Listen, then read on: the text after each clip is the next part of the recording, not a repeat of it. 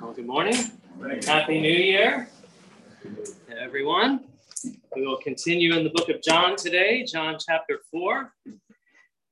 And just a reminder, once again, what the main purpose of this book is all about. Its main purpose, the author John tells us, is that we would believe in Jesus Christ. And that in believing, we would have life in his name.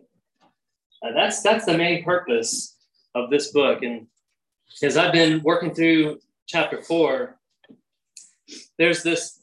It seems to be this struggle within me personally to okay get to the heart of what Jesus is trying to say uh, in the midst of all this amazing doctrine that he taught right here in John chapter four about worship and worshiping in spirit and in truth and and so I've, I've, been conflicted as like, oh, I want to preach this whole message on all these great doctrines about worship. Yet I, I still feel like I need to get to the heart of what Jesus is saying to the, the woman here at the well in Samaria and her salvation and all these things. So bear with me as I do my best to make it through uh, this text in a way that, you know, sometimes it may feel like I'm rambling a little bit. Sometimes I feel like I'm rambling a little bit. Um, but uh, pray pray for me in that and uh, bear with me as I as I work through this. It's it's my heart that we would we would see the heart of this message. You know, Jesus has gone to seek and save that which is lost, uh, and that's what he's doing here in Sychar. You know, with the woman at the well. He's continuing his conversation today here in chapter four. We saw in chapter three how he interacted with Nicodemus. You remember that? Nicodemus, the ruler of the Jews. And what did he tell Nicodemus? First thing out of Jesus' mouth, you must be born again. Had nothing to do with what, with what Nicodemus had just said. Like, you know, Nicodemus was flattering Jesus, and Jesus cuts right to it. You must be born again. That was his message to Nicodemus. And Nicodemus, you remember, he didn't understand it at all. I mean, how can a, a, man go back into his mother's womb and, and be born a second time. And it's like, really, Nicodemus, is that what you're going to say to, to, to the king of the universe right here in front of you? He just doesn't get it. He doesn't understand. And he and the Jews reject Jesus's gospel message. And so Jesus turns to the Gentiles. And we see that pattern all throughout the Bible, and especially in the New Testament.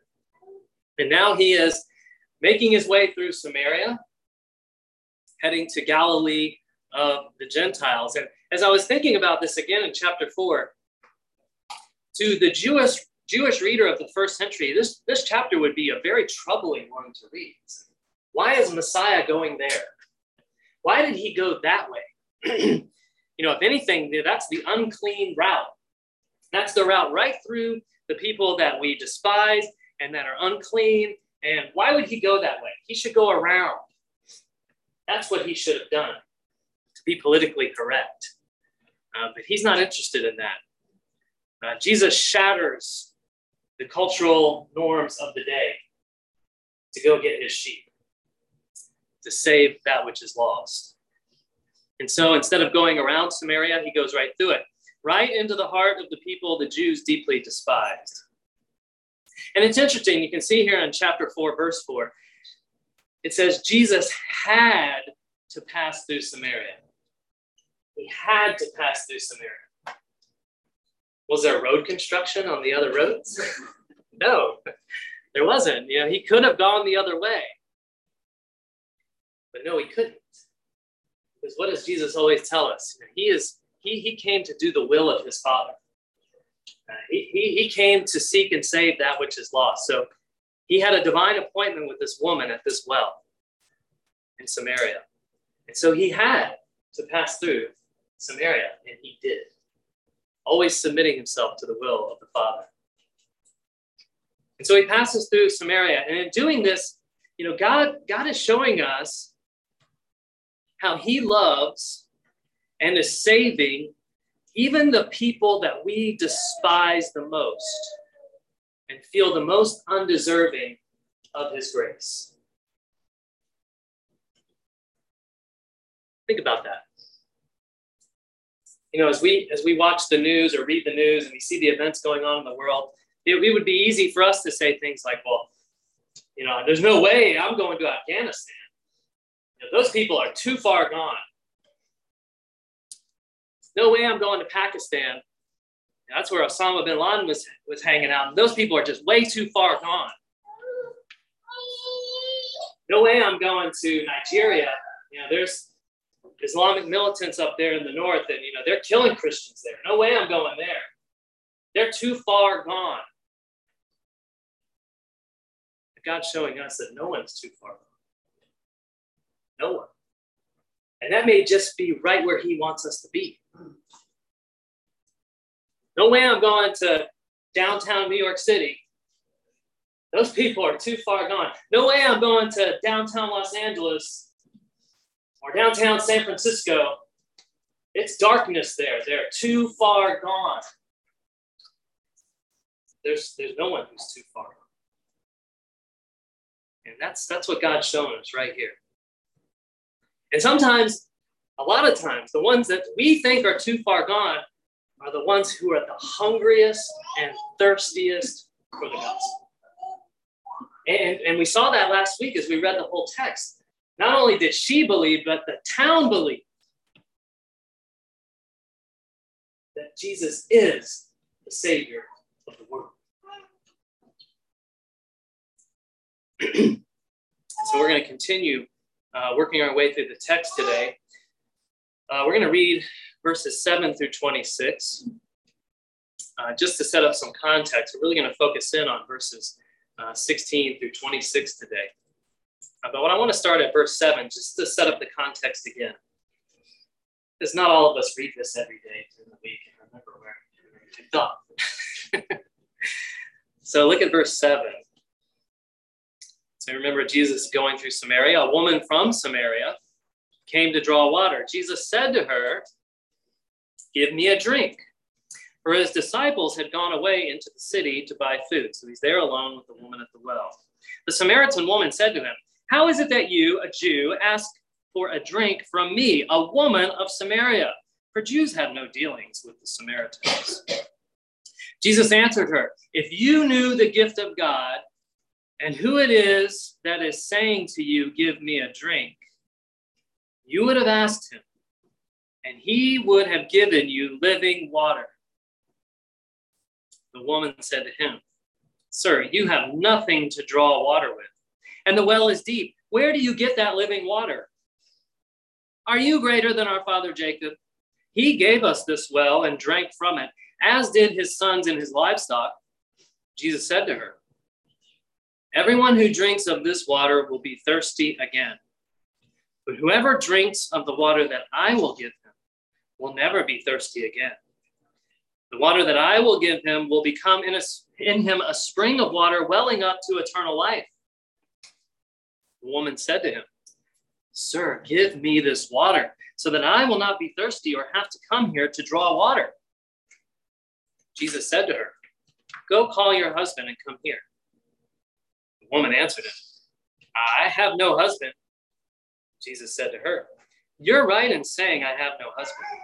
For you have had five husbands, and the one you now have is not your husband. What you have said is true. Woman said to him, Sir, I perceive that you are a prophet. Our fathers worshipped on this mountain, but you say that in Jerusalem is the place where people ought to worship. Jesus said to her, Woman, believe me, the hour is coming when neither on this mountain nor in Jerusalem will you worship the Father. You worship what you do not know. We worship what we know, for salvation is from the Jews. But the hour is coming and is now here when the true worshipers will worship the Father in spirit and truth. For the Father is seeking such people to worship him. God is spirit and those who worship him must worship in spirit and truth. The woman said to him, I know that Messiah is coming, he who is called Christ. When he comes, he will tell us all things.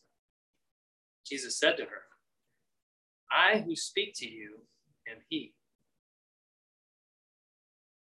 So Jesus has come to seek and to save the lost. He's come to this place with a specific purpose. As we said, the Jews of Jerusalem have heard the gospel and seen many signs and wonders from Jesus. Yet they didn't believe in him as the Messiah and Savior. His encounter with Nicodemus proved that. The leader of the Jews, you must be born again. Nicodemus didn't understand. The gospel message of salvation by grace through faith in Jesus is the power of salvation to all who believe. Yet the Jews rejected it. It was to be preached to the Jews first and then to the nations. The Jews rejected, and now Jesus takes that message, which the Jews rejected, to the nations, going right through Samaria. And he has this conversation with this immoral, adulterous woman. Why would he do that? Why? I don't know the exact reason. All I can think is that you know he he is showing us that the ones that we think are the worst are actually the ones that are the most hungry. He just shatters the cultural norms of his time. And he opens the conversation by simply asking the woman at the well for a drink. So he focuses on the physical, the things she can touch and feel and see, and the reason she was coming to the well in the first place. She needed water. And the conversation continues, if you remember, and it, it shifts then from the physical to the spiritual. From, can you please give me a drink, to the gift of God, talking about true living water. Whoever drinks of the water that Jesus gives them will never be thirsty again. That water will become in them a spring of water welling up to eternal life, he says. These words are echoes from the prophet's description of the Lord as the fountain of living water from Jeremiah 2 and Jeremiah 17. And, and this woman knows about the things of God. And so as he's saying these things about living water and eternal life, the echoes of the scriptures are coming into her mind. We also read in Ezekiel that the Ezekiel and the prophets looked forward to a time when living waters would flow out of Jerusalem. We see that in Ezekiel 47 and Zechariah 14. And at that offer, the offer for the living water, you know, you can see here in the text, she, she gets really interested. Give me this water, verse 15, so that I will not be thirsty or have to come here to draw water. So she, he's got her attention now. She's interested, but she doesn't understand yet. She's still talking about fresh physical running water that she can drink and be satisfied of her physical thirst. But that's not what Jesus is offering. Anyone with indoor plumbing can have that. That's not the offer that he's extending. What Jesus is offering is so much deeper and satisfies the thirst of our hearts and souls. That's what's on offer here. To the woman at the well and to you and me in this room today, to the entire world. the living water that no amount of Deer Park or Dasani or Aquafina or any physical water can satisfy. Only the living water of Jesus can satisfy our thirsty souls. So now Jesus takes the conversation deeper so she can see just how thirsty her soul really is. So we pick up at verse 16. Jesus says to her, said to her, Go, call your husband and come here. Now, that's an interesting thing to say at that moment. I mean, there he is. You know, if you've been trained in evangelism explosion or, you know, uh, all these, you know, four spiritual laws all this evangelistic training, you wouldn't tell someone who's right on the verge of making a decision for Christ to go and get their boyfriend and bring, you know, bring him back here. No, you want to get that person believing right then. And, he, and then you write their name down, you count up the numbers and all this stuff. I mean, that, that's how you're trained to do it, Jesus. What are you doing telling her to leave and go get someone? She might not come back. She might not believe right then. And oh my, what? What would we do? You wasted the opportunity, Jesus. That's what the leader would have told him when he came back to report in. I'm saying that because I've been through that. I've experienced that. so he's not following the plan here. Like, why would you say that, Jesus? Go call your husband and come here. He's saying that because he's looking into her heart and soul and he knows what's in there. He sees directly into the sinful state of her soul and he cuts right to her heart. Call your husband, he says. He's speaking to her conscience. It's as if he's telling her if you really want this living water I've been telling you about, you can only get it as a poor, contrite, convicted, broken sinner. That's what it takes. Then he says these other words go and come here. Also, very interesting. And if you think about it, you know, what he's, he's doing here is he's communicating this message and gift of salvation. It's not just for her, but for her, her boyfriend and anyone else who would receive it. And she was not to keep this to herself, but she's supposed to share it freely with the world. Go, call your husband, come here. I got big news for a lot of people. big news for a lot of people. And so he's, he's looking right into her soul. And then he continues, verse 17, the conversation continues. So he says, Go call your husband and come here. And the woman answered him, uh, I have no husband. I have no husband. Jesus said to her, You are right in saying, I have no husband, for you have had five husbands, and the one you have now is not your husband. What you have said is true. Now, she's never met him before in her life. Total stranger. Total stranger. Yet Jesus fully knows everything about her. He knows her heart, her life, her very thoughts, everything. Everything. And this is an amazing, this is amazing and wonderful for those who humble themselves and confess their sins before him.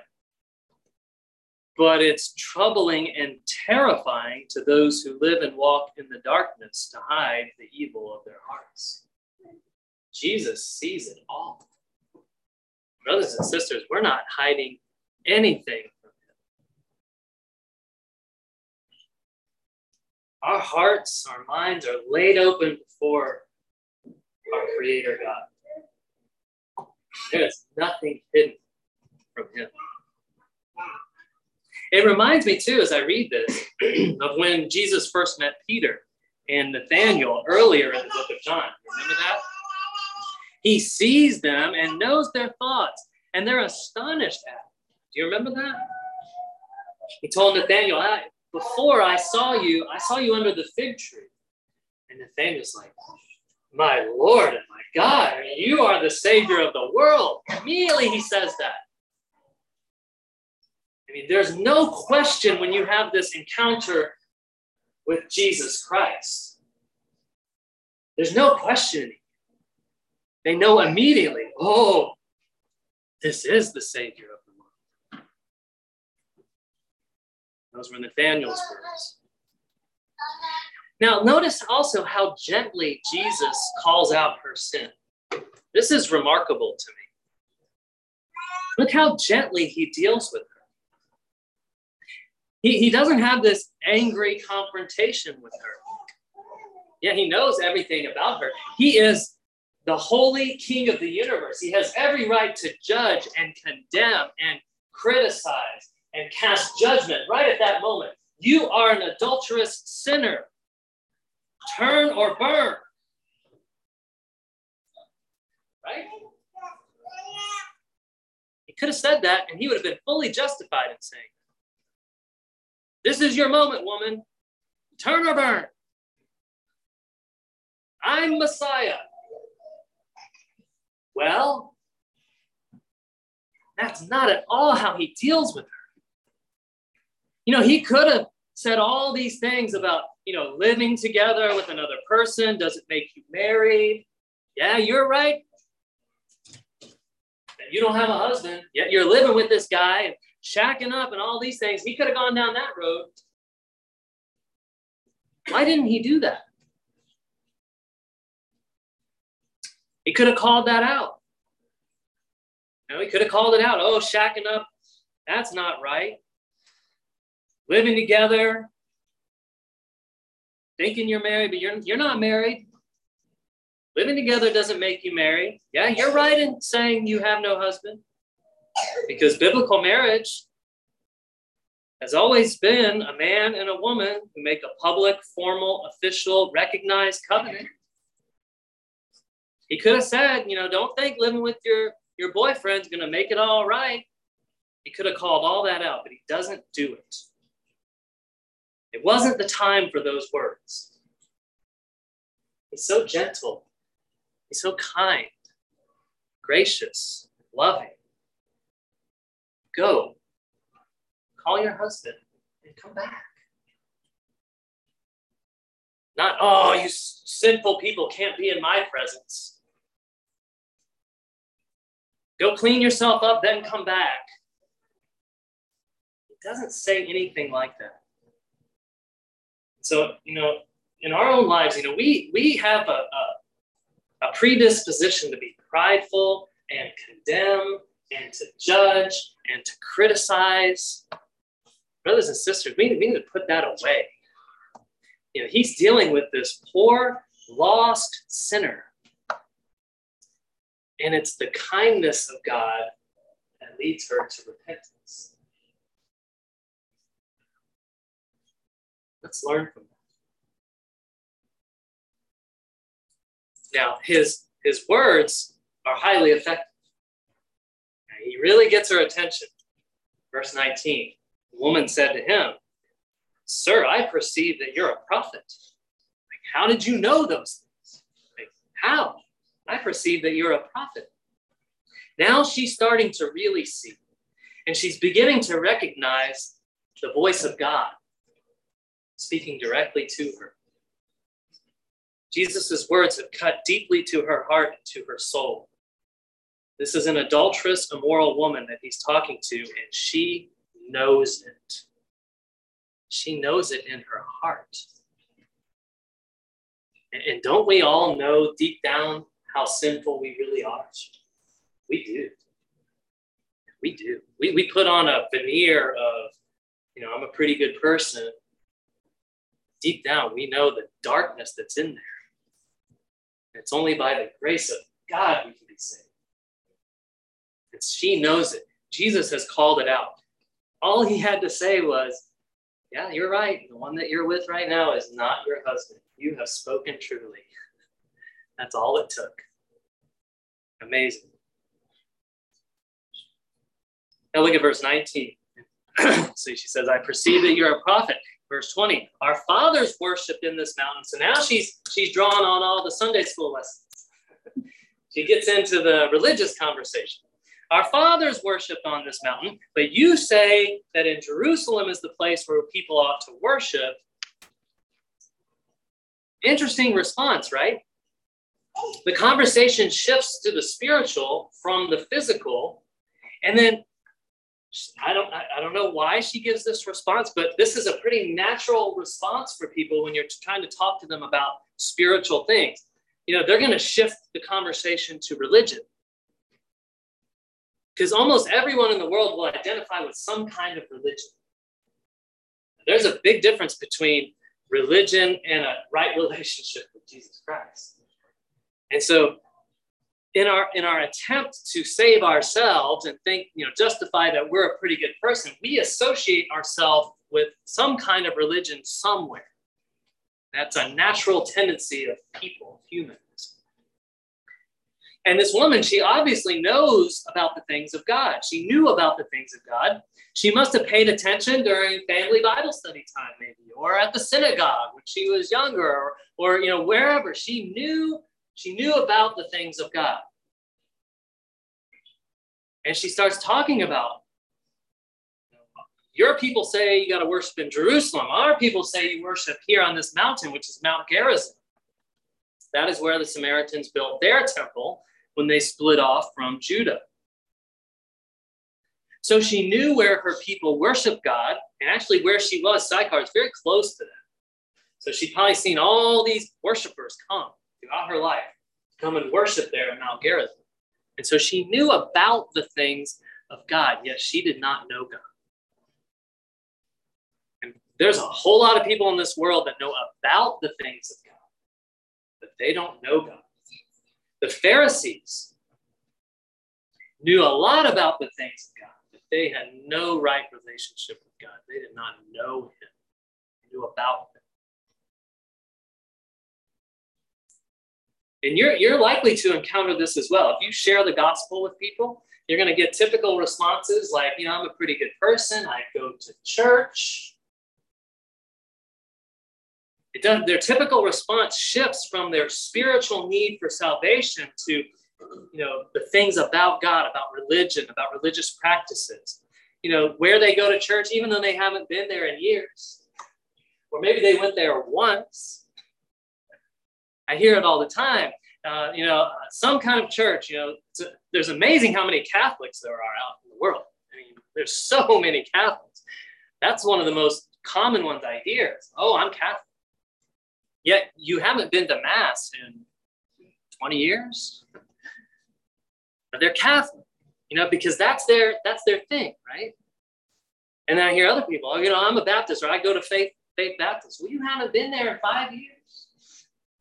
And yet they still go to that. They still, you know, they feel the need to associate themselves with a Faith Baptist or a First Baptist or whatever. You know, there's a church association that they grab to in those conversations. If you share the gospel, you're going to see that. And so, as we share the gospel with folks, you know, we need to do what Jesus is doing here. Keep the conversation spiritual. Don't get caught up in all that where's the right place to worship stuff, what's the right worship style stuff. That's all just religion. Right? That, that's not what saves people. And again, you know, you could see she she brings all this stuff up. You know, your people say worship there, our people say worship here. And he doesn't go into all kinds of you know corrections on that either. He could have talked for hours about how wrong she was about he keeps the conversation spiritual. So be careful when sharing the gospel with folks. Gospel with folks. Don't fall into that trap of empty theological debates on useless doctrines or personal convictions. Let's look deep into souls and walk in love and share the truth with them. It's about saving faith in Jesus. Believe in Him have life everlasting. So she knew many things about God and the fathers, was even quick to debate the differences between Jews and Samaritans with Jesus. But there were two things that she did not know that go back to verse 10. And to me, verse 10 is one of the key verses in this whole passage when Jesus tells her, If you knew the gift of God and who it is that's speaking to you, you would have asked, and I would have given you eternal life. Those are the two things she didn't know. She did not know the gift of God, and she did not know who it was that was speaking to her. She's starting to know, she's starting to see, but she didn't see it clearly yet. So, what about you today? Do you know the gift of God? And who it is that's speaking to you. Jesus Christ is speaking to you through these words right now. And he's offering you the same thing he's offered her the free gift of salvation by grace through faith in him. Will you trust him? Trust him today. Look at verse 21. Jesus said to her, Woman, believe me. So he's getting back to the spiritual. The hour is coming when neither on this mountain nor in Jerusalem will you worship the Father. You worship what you do not know. We worship what we know, for salvation is from the Jews. But the hour is coming and is now here when the true worshipers will worship the Father in spirit and truth. For the Father is seeking such people to worship him. God is spirit, and those who worship him must worship in spirit and truth. so Jesus here makes temple worship completely irrelevant. And he's, he's just basically calling it right out here. And it's really a religion shattering statement that he says. I can't even imagine what she would think as he's saying this. We won't worship in Jerusalem or here. What are you talking about? The whole world comes to Jerusalem and to here to worship. The whole Jewish world comes here to worship and has been for centuries. What are you talking about? I mean, this just shatters everything. Temple worship was at the center of their cultures. We can't even understand how that would feel. We don't have anything like that today. It's very hard for us to understand the statement that he's making here and how it would make someone feel. But he's saying an hour is coming when you're not going to worship on this mountain or in Jerusalem. You're not going to worship the Father in either one of those places. Wow, that's a that's like a atomic bomb to their culture. What what in the world? Temple worship was part of keeping the Torah. Each had their own temples, the Samaritans and the Jews. Each considered worship in those temples vital to their right relationship with God. But God the Father seeks people to worship him in spirit and in truth. And so he ordains that both of these temples are going to be destroyed. And that does happen a short time later in AD 70. So Jesus promptly corrects her religious thinking and turns the conversation back to the spiritual, back to a right relationship with God. And it's not about worldly religious practices, where you worship, or the clothes that you wear, or the songs that you sing, the building, the decorations, the coffee, the pizza, the hymn books. None of that is the main point. None of it. Yet don't we get so caught up in it? Well, not here at Living Hope. Clearly, about the building or the decorations. Well, this is a nice, dry place to worship. You know, there's some beautiful churches out there that spend a whole lot of time on that stuff. And you can tell the minute you drive into the parking lot, wow, they put a lot into this building. And Jesus is like, none of that matters. What matters is worship in spirit and in truth. To worship in spirit is to worship spiritually. To worship in truth is to worship truly. They're not two different kinds of worship, they're two aspects of the same worship. And we must, the word here in the Bible is must, we must worship in spirit and truth. There is no alternative, there's no other way. And it's interesting, in this gospel, there are only three musts. The first was Jesus to Nicodemus, must be born again. Then, in the same conversation with Nicodemus, the Son of Man must be lifted up. And then here, God must be worshiped in spirit and truth. Those are the musts in the book of John. Worship is an outpouring of love and reverence to God from our souls.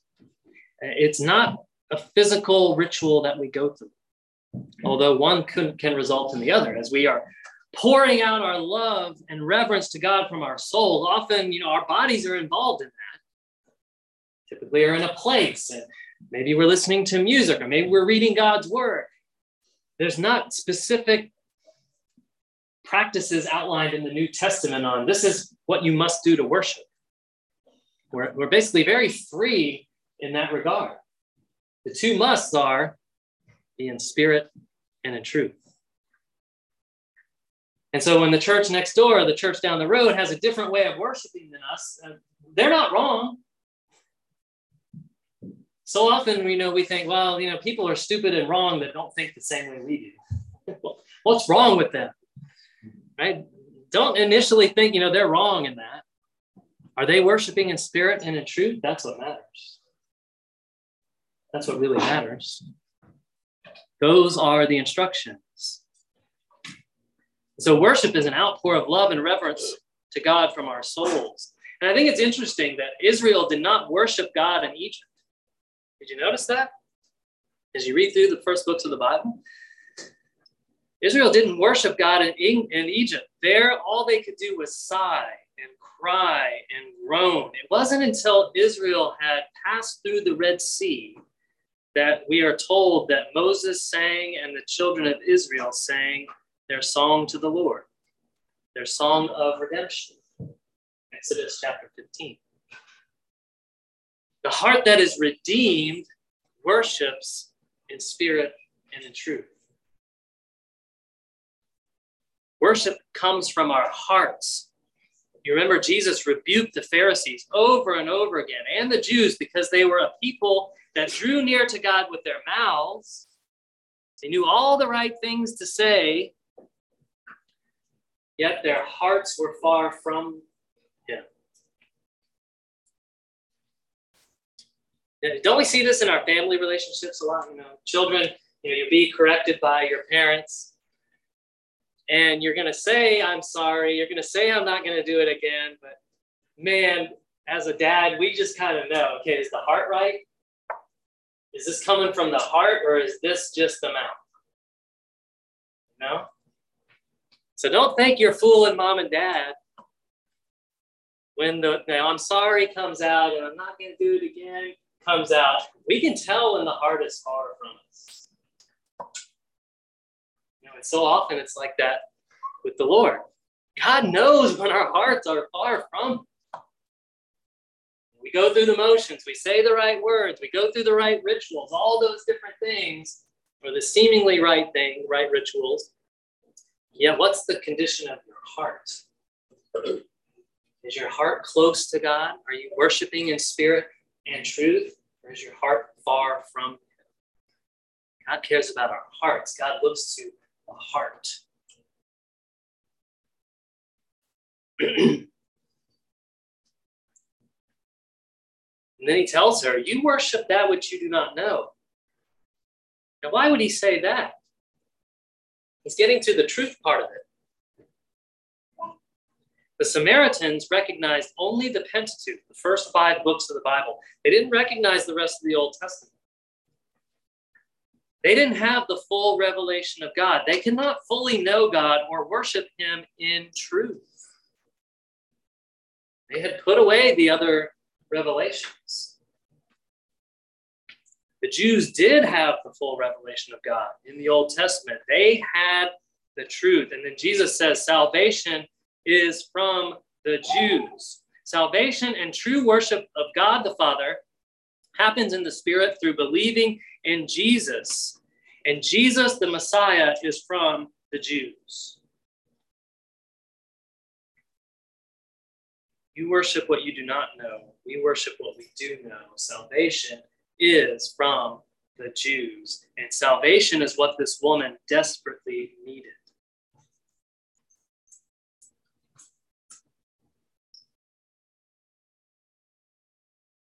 God is seeking worshipers. His sheep are out there in the world. And when they hear his voice, they will come. Did you see that in the text? God is seeking those to worship him.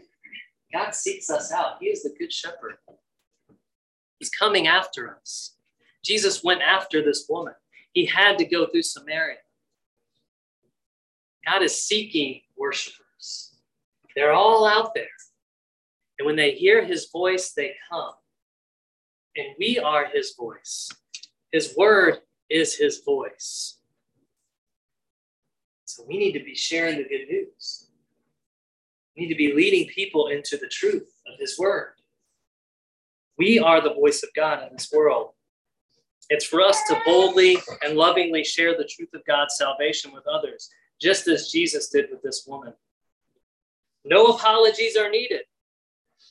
No debates over religion are needed. No crafty formulas or magic phrases are required. Extensive training is not needed, brothers and sisters. Just love and care for lost souls. That's what's needed. Care enough to tell them that they can be saved from their sins and have life eternal through faith in Christ. And there are so many hungry and thirsty souls out there that need Jesus. And there may even be some in this room right now. We have the bread of life and the living water. Let's give it freely to others without cost. Don't hold it back. Then look at verse 25 as we close. The woman said to him, I know that Messiah is coming, he who is called Christ. And when he comes, he will tell us all things. Jesus says to her, I am. That's what he tells her. I am. She would have known that immediately. Oh, he is God. You know, your English translations say, I who speak to you am he. But in the original language, he is telling her, I am. He is God. He is Messiah. He is the one. And, and there it is. That's it.